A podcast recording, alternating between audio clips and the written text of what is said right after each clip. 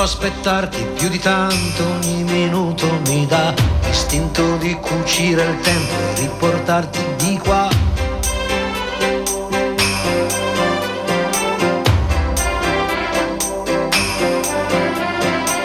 Ho un materasso di parole scritte apposta per te, ti direi spegni la luce che nel cielo c'è. Non si vive,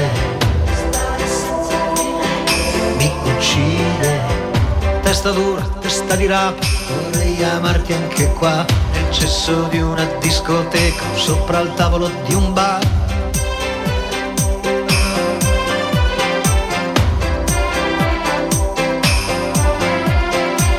O stare nudi in mezzo a un campo a sentirsi addosso al vento. Non chiedo più di tanto anche se muoio sono contento. Non si vive,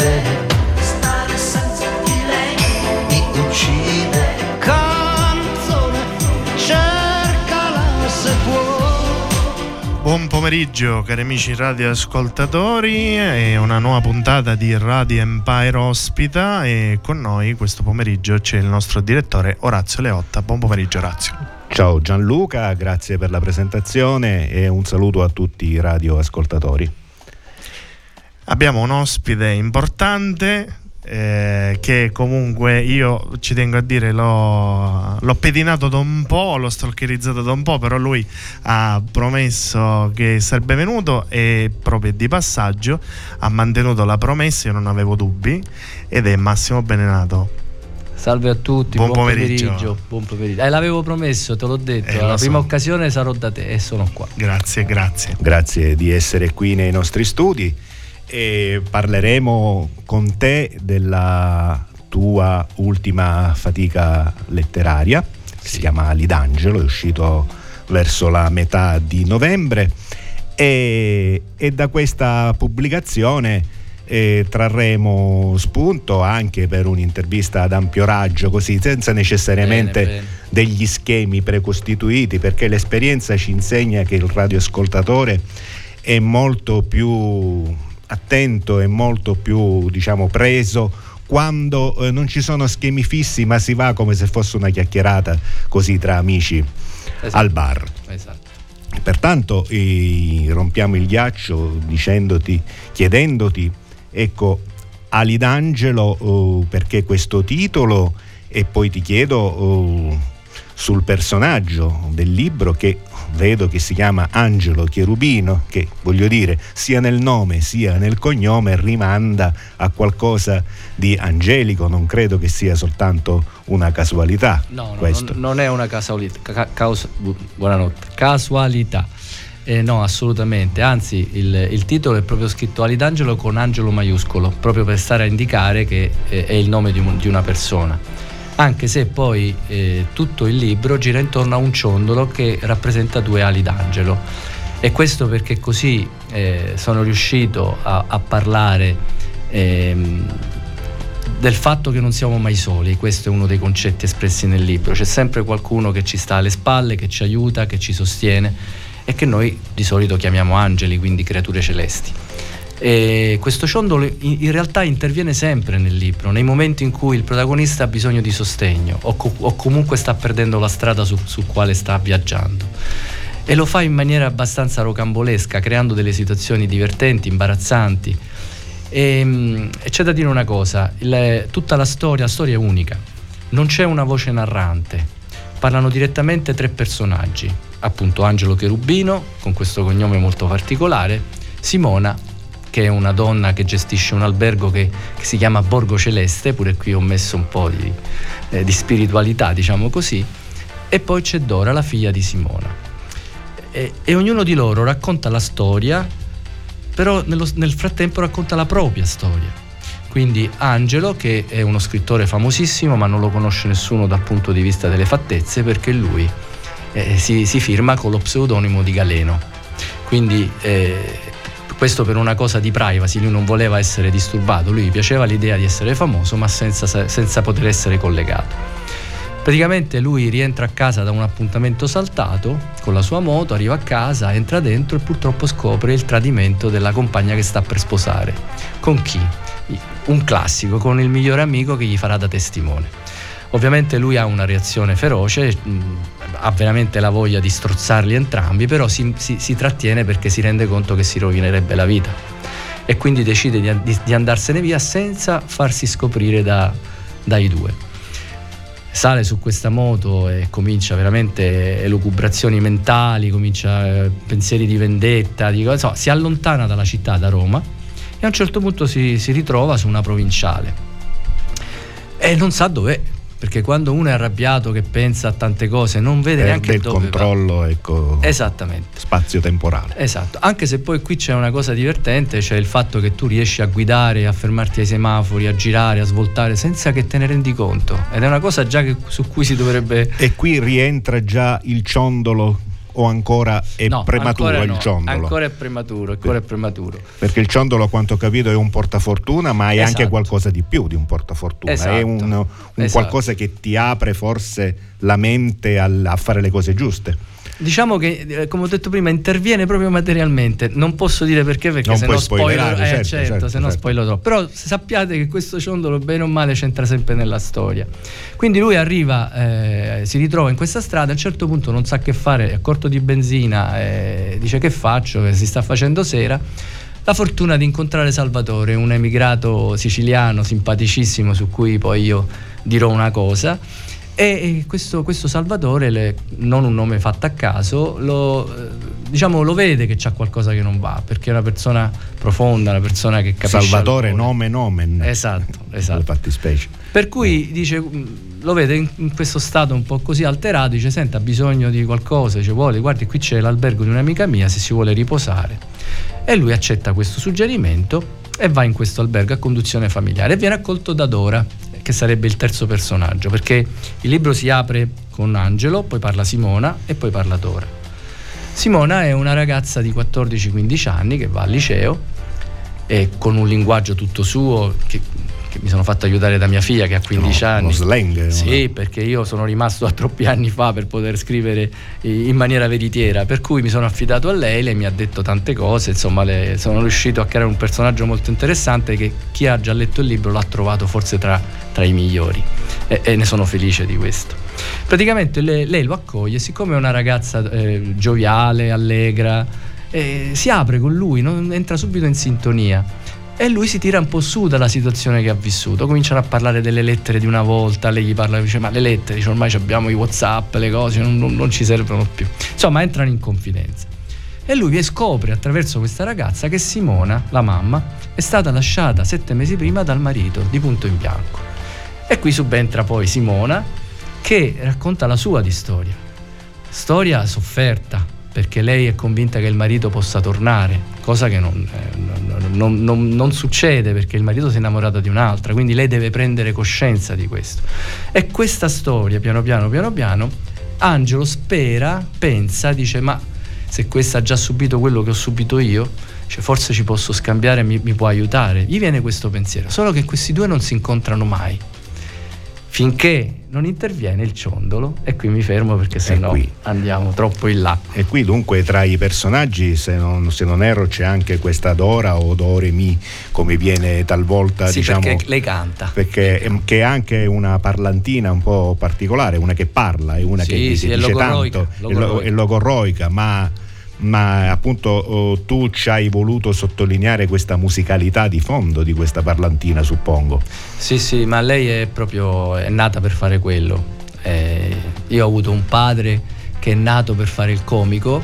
Vogliamo dire chi era questo papà? Beh, Franco Franchi, Franco Franchi. il grande Franco Per Franchi. cui ho voluto proprio. Io sempre metto la parte artistica, un qualcosa di artistico all'interno dei miei libri. Nel precedente, Sotto le stelle di Roma, eh sì, era tutto ambientato nell'ambiente dello spettacolo. I protagonisti erano un musicista e un artista. Tra l'altro, vi do una notizia fresca fresca: eh, il film eh, su Sotto le stelle di Roma verrà fatto il film. Bene. Quindi partirà anche questa cosa a maggio dell'anno prossimo. Io ne sono felicissimo. Ho avuto la fortuna che ha letto il libro un, un regista del nord e si è messo in testa di fare questo film. E E dei quattro libri principali che tu hai, hai scritto c'è un filo conduttore tra loro oppure mh, sono, nascono da esperienze diverse? Ce n'è uno che si chiama Funerale col morto, Sì. eh, dove questo morto sembra un di più perché dovrebbe essere normale. Invece se tu lo specifici, lo perché specifichi c'è il colpo di c'è- scena finale. Io amo molto i colpi di scena. Io cerco sempre di portare il lettore da una parte e poi invece lo porto all'improvviso dall'altra. E il filo conduttore è l'aspetto spirituale. Eh, io ho avuto, eh, grazie a papà, dopo che lui se n'è andato, dei, chiamiamoli contatti, sogni molto belli che mi hanno dato tanta speranza, tanta gioia, perché mi sono reso conto che lui ancora in qualche modo era, era- era Presente. vicino a me, era presente vicino a me.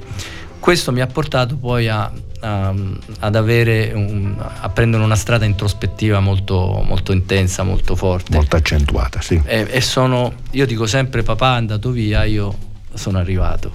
Perché sapete, ve- vivere accanto a una persona così carismatica, così che ti riempiva proprio la vita, non c'era un problema, mm, ti ci appoggi, è inevitabile. Quindi nel momento in cui lui è andato via, a me è proprio mancata la terra sotto i piedi. Tu avevi 27 anni quando è 27 venuto- anni, non ero piccolino, però in realtà quei 27 li li possiamo anche levare di 10 anni perché, ripeto, era, era- era- mh, vivevo per lui, io facevo tutto per lui, suonavo per lui, dipingevo per lui, era proprio la- le- lo stimolo a fare, a fare qualcosa nell'arte, perché io i geni dell'arte fortunatamente ce li ho. Ma tu- tuo papà ha potuto cogliere mentre era in vita che tu avevi questa predisposizione alla scrittura o è arrivata dopo?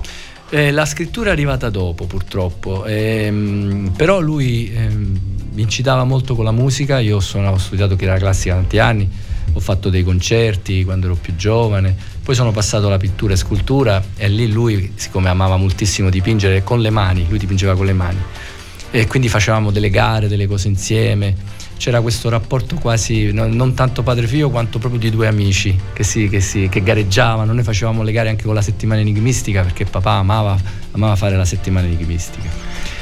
E, e niente, insomma, ecco, io ho messo questo, questo lato spirituale nei libri perché? Perché ho avuto delle sensazioni bellissime.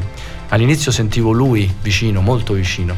Poi feci un sogno in cui lui venne e mi disse dice guarda Massimo dice adesso ho da fare so che stai bene che hai capito che io che ci sono ancora sono vicino non sono andato molto lontano. Dice però dice verrò un'ultima volta per il tuo matrimonio. Proprio così. Al io mi svegliai allegro dico eh, chissà dico magari effettivamente il giorno del matrimonio no, non, non mi creo problemi a dirlo nel momento in cui c'è stato lo scambio di, di fedi insomma ecco, mi sono sentito mettere la sua mano sulla testa è stato un momento particolarmente emozionante per me e, però da quel giorno poi, da quando poi non l'ho più sentito, qualcosa vicino continuavo a sentirla. Sentivo questa presenza, questo, questo respiro, questa carezza sì, molto, molto leggera. E a che ho cominciato a parlarci, dico ma chi sei? Eh, Cioè, non sapevo veramente come fare. Io poi sono uno che affronta tranquillamente, fortunatamente non ho paura di, di- di questi approcci. Insomma, per farla in breve, io ho dato un nome. E io quando avevo un problema, ma anche, anche nelle cose più banali, non lo so, mi, so- mi sono sempre rivolto a lui e lo chiamavo Davide, mi era venuto questo nome, dico chiamo Davide.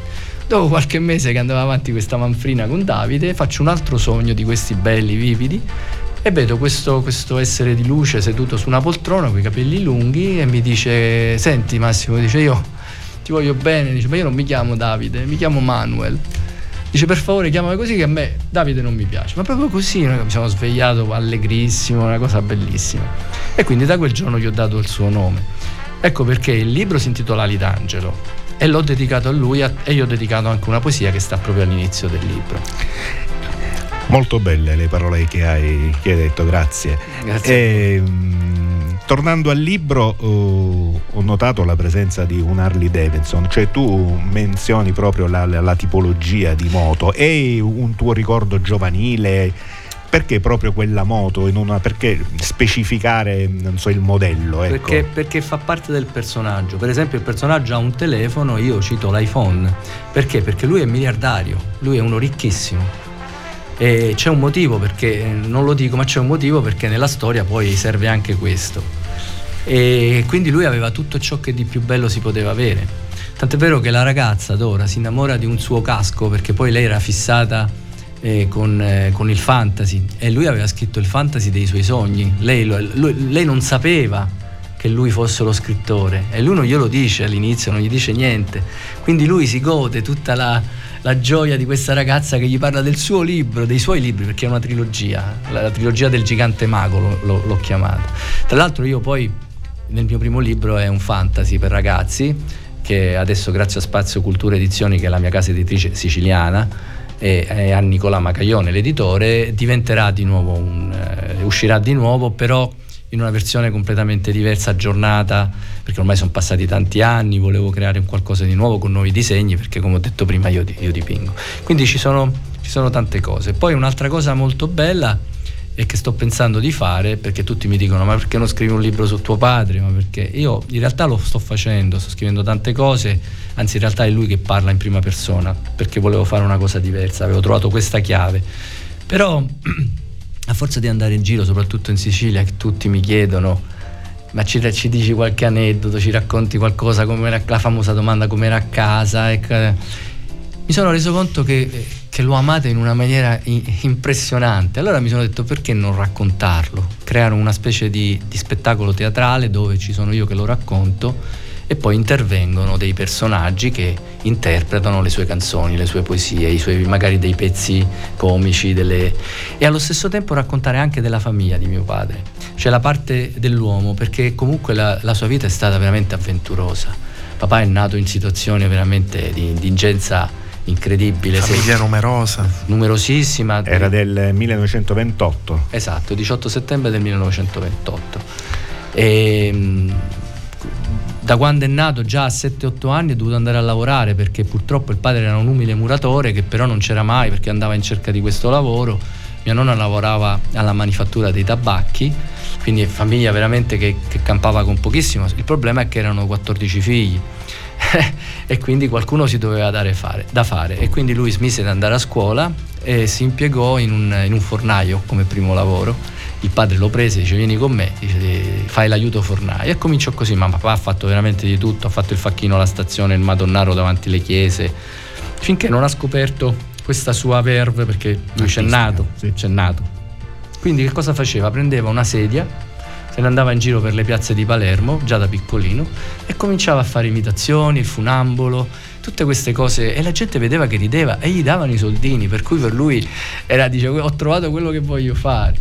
E quindi comi- ha cominciato così. E guarda caso, proprio nel- quando è diventato più grande, in una di queste piazze, eh, dietro il Teatro Biondo a Palermo, Ciccio Ingrassia lo ha notato, perché Ciccio Ingrassia non ha mai fatto la- l'artista di strada. Lui faceva già teatro. Però mio padre diceva sempre, dice sì, lui faceva teatro ma non mangiava. Dice io facevo la strada e mangiavo perché la gente era generosa con me. Ma questo luogo dietro il Teatro Biondo è stato intitolato Esatto, a Franco esatto. Franchi e Ciccio Grassia, se non, se non erro tra qualche giorno Qual- ci sarà un importante appuntamento e tu sarai fisicamente presente a questo appuntamento. Sì, il 10 ci sarà la mattina alle 10 e mezza, ci sarà, verrà posta una targa, ci saranno degli artisti che si, si- si esibiscono e chiaramente ci sarò io che sarò lì a, a dire eh, qualcosa su papà perché ripeto tutti vogliono sapere qualcosa, ma anche il 9, il 9 nel, nel pomeriggio alle 18 io ho organizzato in un locale che si chiama Panormon a Palermo, un locale underground molto figo, molto particolare, ho invitato degli amici tra cui Toti e Totino, Salvo Capizzi, sono tutti artisti siciliani io, con cui ho amicizia e, e lo ricorderemo. Faremo prima un- una presentazione del libro molto breve e poi ricorderemo lui in tutti i modi, chi lo vuole lo canterà le sue canzoni,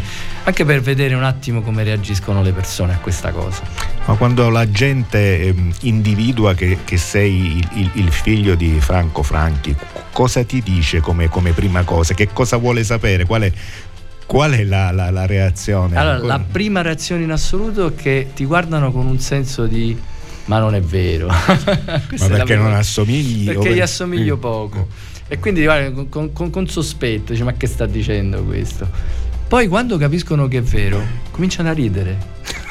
E io li guardo e dico scusa, Franco stai- Franchi continua a fare Continua a ridere. fare ridere attraverso il attraverso il figlio. E io li guardo e dico, ma che cosa c'è da ridere? Dico, io di solito non sono, non, non ho questa verve comica di, di per fare. E Invece la gente ride non solo, ma eh, diventano più affettuosi, si, a- ehm, si aprono all'accoglienza.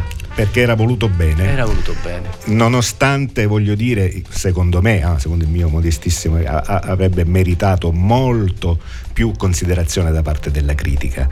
Invece, diciamo, passa quasi non di secondo piano perché i suoi tempi, gli anni 60, gli anni 70, è stato un grandissimo, specialmente da noi in Sicilia, è, è un faro però a livello nazionale sembra quasi messo in secondo piano rispetto a- ad altri attori, quando invece lui, voglio dire, ha fatto tantissimi film. Allora, lui ha fatto eh, 116 film con 116 Ingrassia film, e ma, 12 da ma con un riscontro al botteghino non indifferente ogni volta, infatti- facendo la parodia a film più importanti anche. Ma infatti Cinecittà, che in quegli anni si salvò grazie agli incassi che facevano Franco e Ciccio, anche se i loro film erano considerati film di serie B.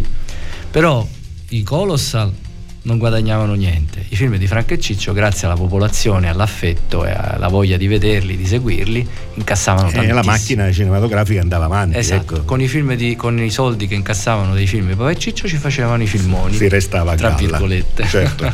Però devo dire una cosa, eh, molti critici in, eh, mh, e ci sono nel film come inguagliamo il cinema italiano di Ciprian Maresco dove c'è questo docufilm molto, molto particolare. Si rimangiano tutto quello che avevano detto. Ce n'è uno adesso non mi ricordo il nome molto famoso che ha detto non avevamo capito niente di questi due cosa che invece altri, altri artisti avevano capito. Per esempio ieri sera eh, mentre facevo la presentazione a Catania è venuto fuori la famosa frase che disse Robert De Niro che si trovava in Italia eh, per, per girare un film e la sera prima di andare a fare le, le sue, le- la- le sue scene gli capitò di vedere Ultimo Tango a Zagarolo. Il giorno dopo in un'intervista gli chiesero ma secondo lei chi è il più grande attore eh, italiano che abbiamo qua? E lui gli disse io ieri sera ho visto un attore grandissimo, dice, io ho visto Franco Franchi in Ultimo Tango a Zagarolo.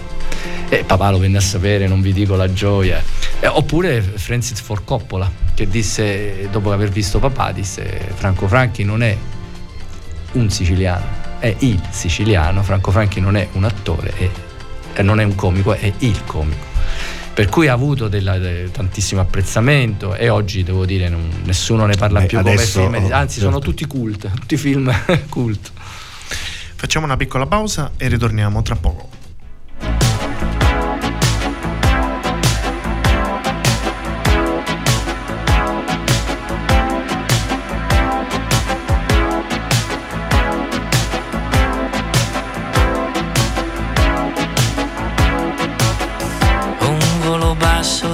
Gabbiani, onde di seta e di lamei. Con questo vento così caldo, ritrovo tutti i miei perché è in via. Luna che nasce nei tuoi occhi, nei tuoi fianchi, dentro me. Oh, Nina, dolce amore,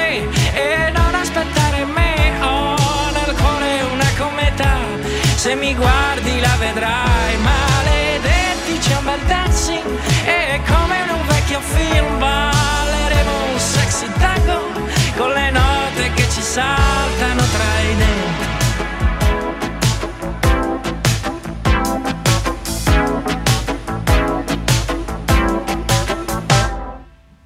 la vela rossa del ricordo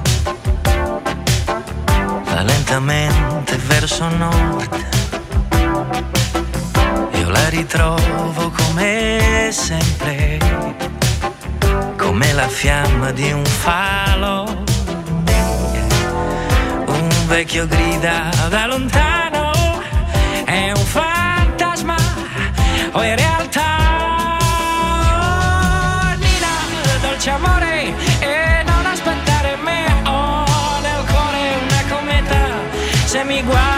vedrai. Maledetti c'era un dancing e come in un vecchio film con l'orchestra in mezzo ai fiori. Se ci fosse ancora proverei un caschera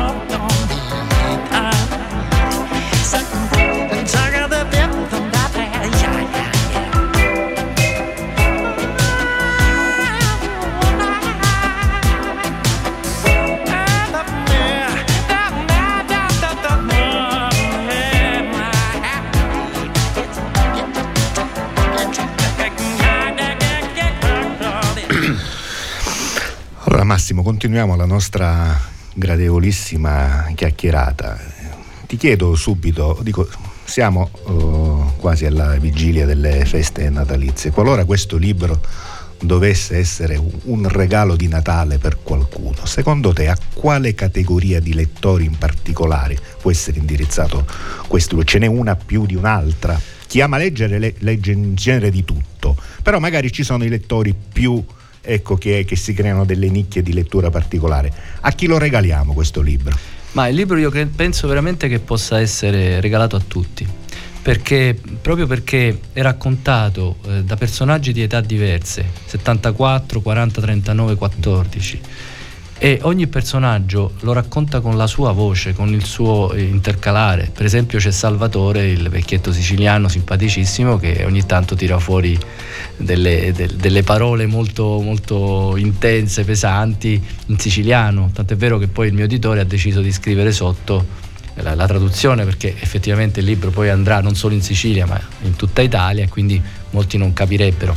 Anche perché mi sono rifatto a dei modi di dire che non sono più tanto in uso, cioè erano in uso negli anni di quando lui era giovane, quindi ho fatto questo. Lo stesso lavoro l'ho fatto con, la- con Dora, con Doremi, perché Dora era una ragazzina di 15 anni. Per esempio, io ho chiesto a mia figlia, di- di- dico, dimmi la verità, dico a papà, lo so che, che può essere un po', un po' così, dico, ma come si dice adesso pomiciare, farsi una pomiciata? E mia figlia mi ha detto, papà, io dico, no, dai, dimmelo per favore, insomma, abbiamo cominciato questo Mi dialogo. serve saperlo. Dice no, dice limonare, al- almeno a Roma si dice Vabbè, limonare. al nord forse, Al sì. nord, non lo Sì. so. Dico, ma sei sicura? Dico, posso scriverlo come se fosse una- con il linguaggio di oggi? Sì, sì, sì, vai, vai, vai, vai tranquillo.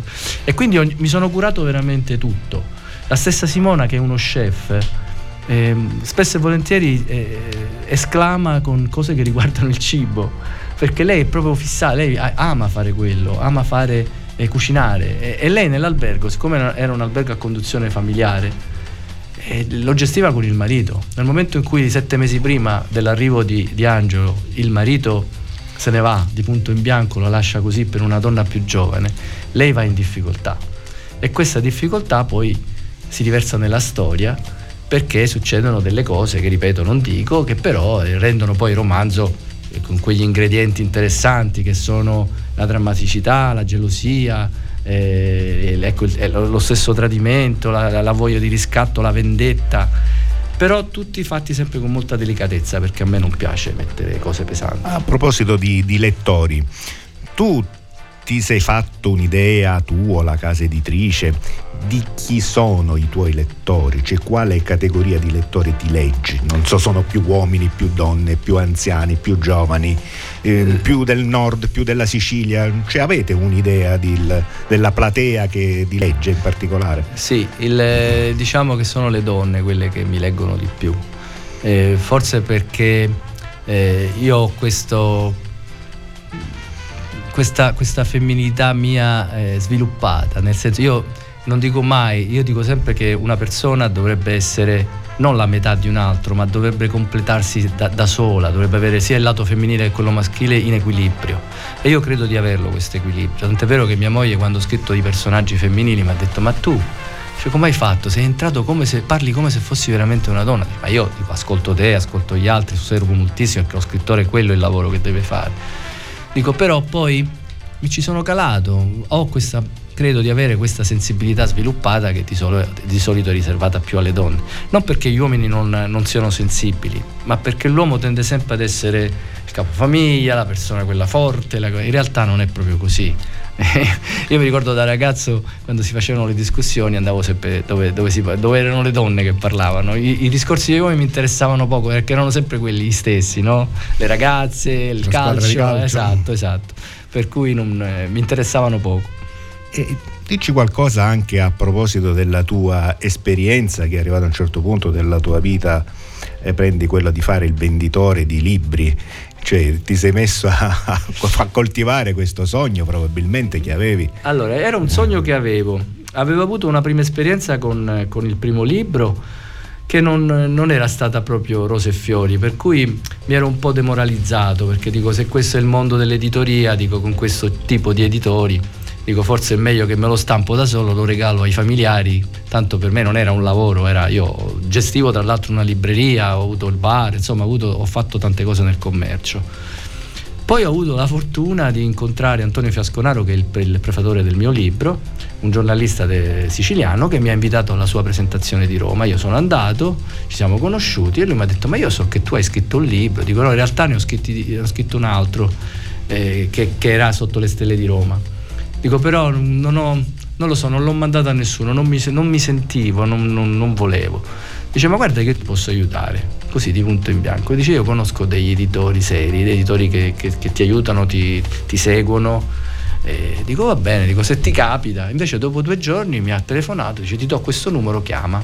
E ho chiamato Nicola Macaione, le, che, che adesso è qui vicino a me in silenzio e, e, lui, devo dire, la prima cosa che mi ha detto, dice guarda Massimo, dice, io eh, leggo il tuo manoscritto, lo leggiamo sicuramente, però sappi che se non ci piaci come scrittore non ti pubblichiamo, non è perché sei il figlio di, perché il, il mio amico gliel'aveva detto, dice guarda che è il figlio di Franco Franchi, ed effettivamente è stato così, mi hanno tenuto sulle spine per più di due mesi, non mi hanno fatto sapere più nulla, per cui io già, già pensavo, dico vabbè è finita così, anche questo è andato così, e invece dopo due mesi mi ha chiamato, diciamo quando scendi in Sicilia, dico guarda io eravamo vicino a luglio, dico a luglio sono giù per le ferie, con, eh, io ho qui mia madre, mia sorella Letizia, e così è stato, sono andato giù, lui mi ha invitato alla libreria, e sto disgraziato mi ha fatto trovare il contratto pronto e io non me l'aspettavo, è stata una, veramente una notizia bellissima.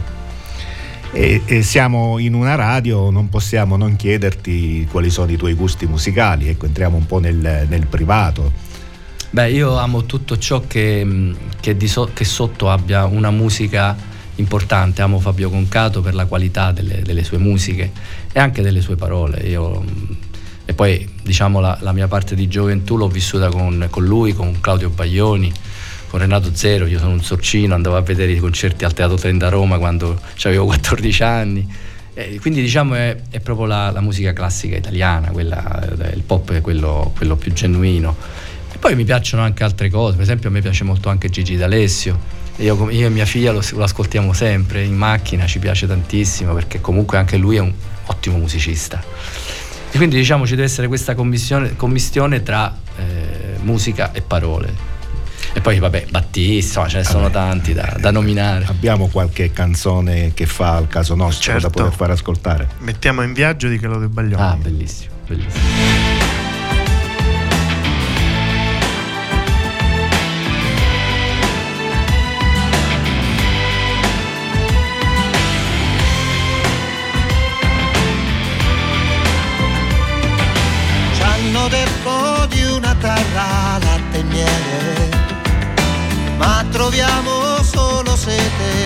E sale. Lungo il viaggio per sapere che c'è laggiù, sulla strada dietro agli altri uno in più. Ci hanno dato la speranza di un futuro e la nebbia poi perdemmo il nostro faro sempre in viaggio per vedere un giorno blu la strada in mezzo agli altri uno in più. Io, io, chi sono io e dove vado io? Io, io, che faccio io e cosa cerco io?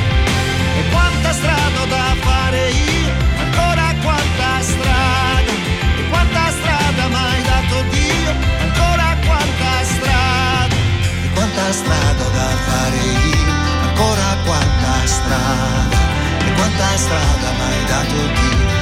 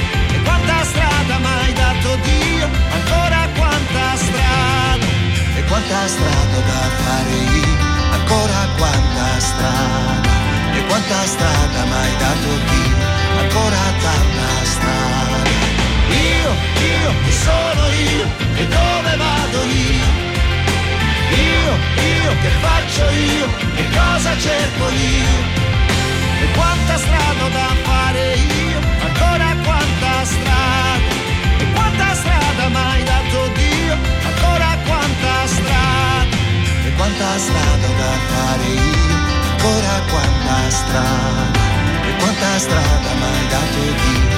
Ancora troppa strada.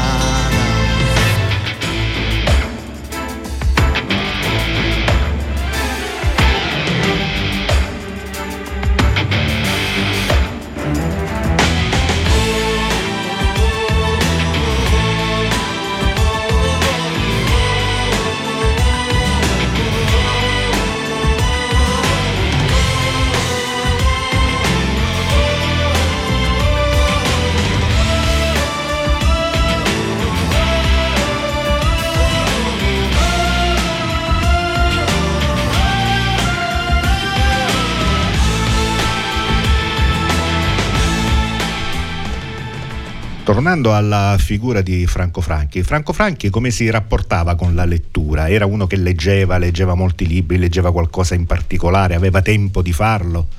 Sì, aveva il tempo di farlo, lo trovava. Papà era un, un autodidatta, papà ha dovuto, come ho detto prima, abbandonare la scuola molto presto. E poi quando ha cominciato a fare spettacolo, che diciamo eh, non ha fatto più la strada, si è reso conto che lui non sapeva parlare bene italiano. La gente rideva pensando che lui lo facesse apposta, tipo diceva io ho stato invece di io sono stato. E lui non capiva, diceva perché ridono che io ho detto io ho stato. E poi quando ha chiesto dice guarda che non si dice così. Quindi si è dovuto mettere in paro, ha studiato tantissimo. E poi da lì è nato l'amore per la lettura. Leggeva di tutto, soprattutto eh, libri di astronomia. Lui aveva questa passione eh, veramente forte. Io si era comprato di tutto, c'era un telescopio, binocoli, la sera si metteva. Noi abitavamo davanti al porto di Palermo. Lui nella terrazza metteva, posizionava tutte le cose, sapeva tutto, impressionante, le distanze, le cose, mi diceva guarda vedi quello è Giove, quello è così, inquadralo così, mettilo così, adesso gira così. Quindi piano piano piano piano è venuto fuori. E, e devo dire che poi quando parlava, a parte un po' il carisma, ma incantava le persone perché non se l'aspettavano, sai, facendo sempre un po' lo sciocco, no? il, il, il, l'ingenuo. Tutti pensavano che in realtà fosse un po' così. No, assolutamente no, papà aveva una profondità di pensiero infinita. Hai avuto modo di, di parlare con qualcuno che ha già letto questo libro, che ha già completato la lettura?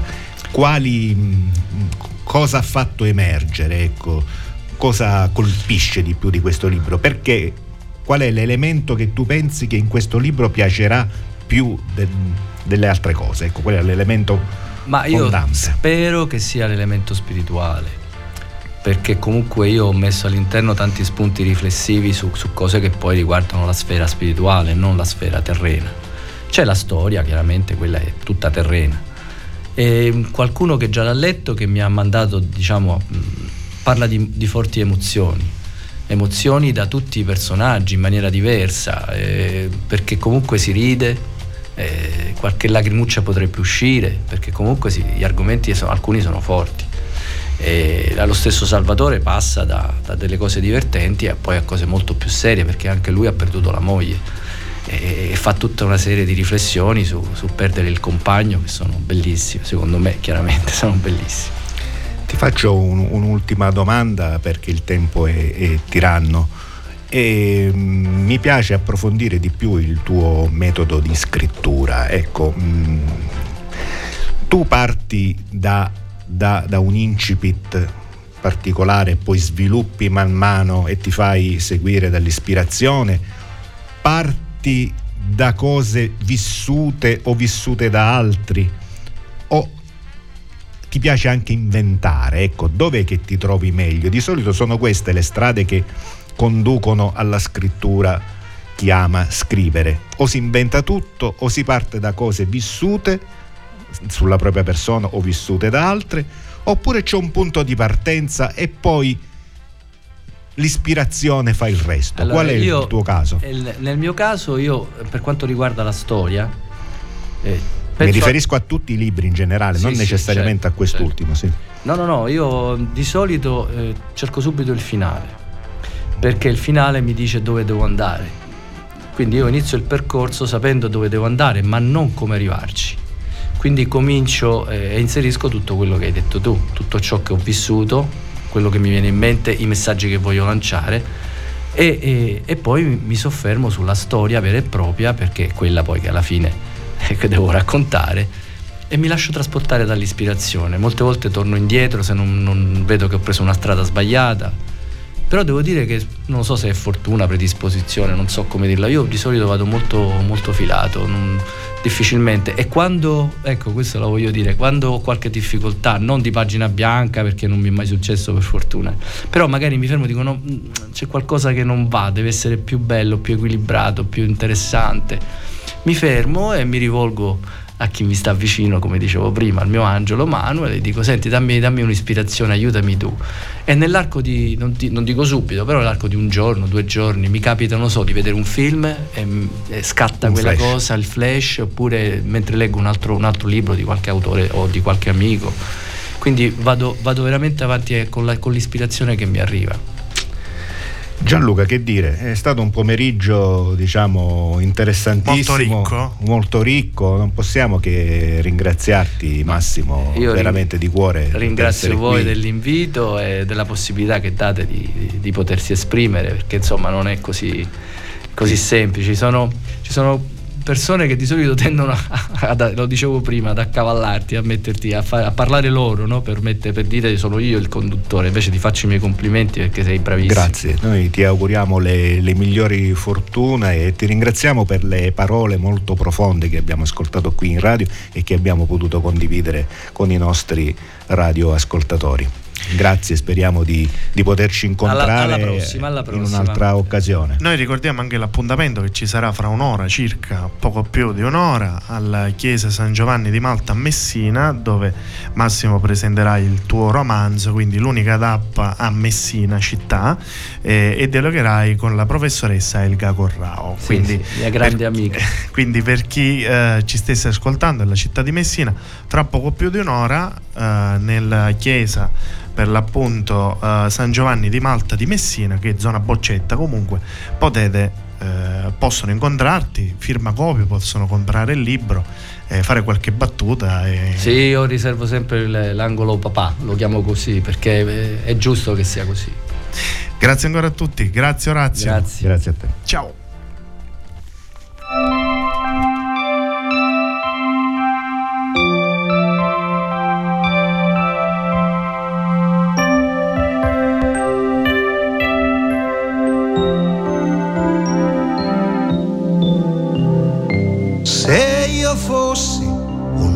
angelo chissà cosa fare. Alto biondo, invisibile, che bello pensare. e che coraggio avrei. Oh, oh.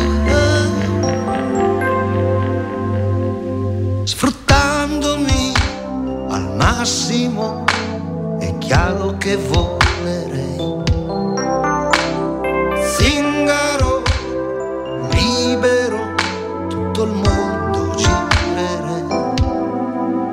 andrei in Afghanistan e viaggio in Sudafrica a parlare con l'America. E se non mi abbattono anche qui russi parlo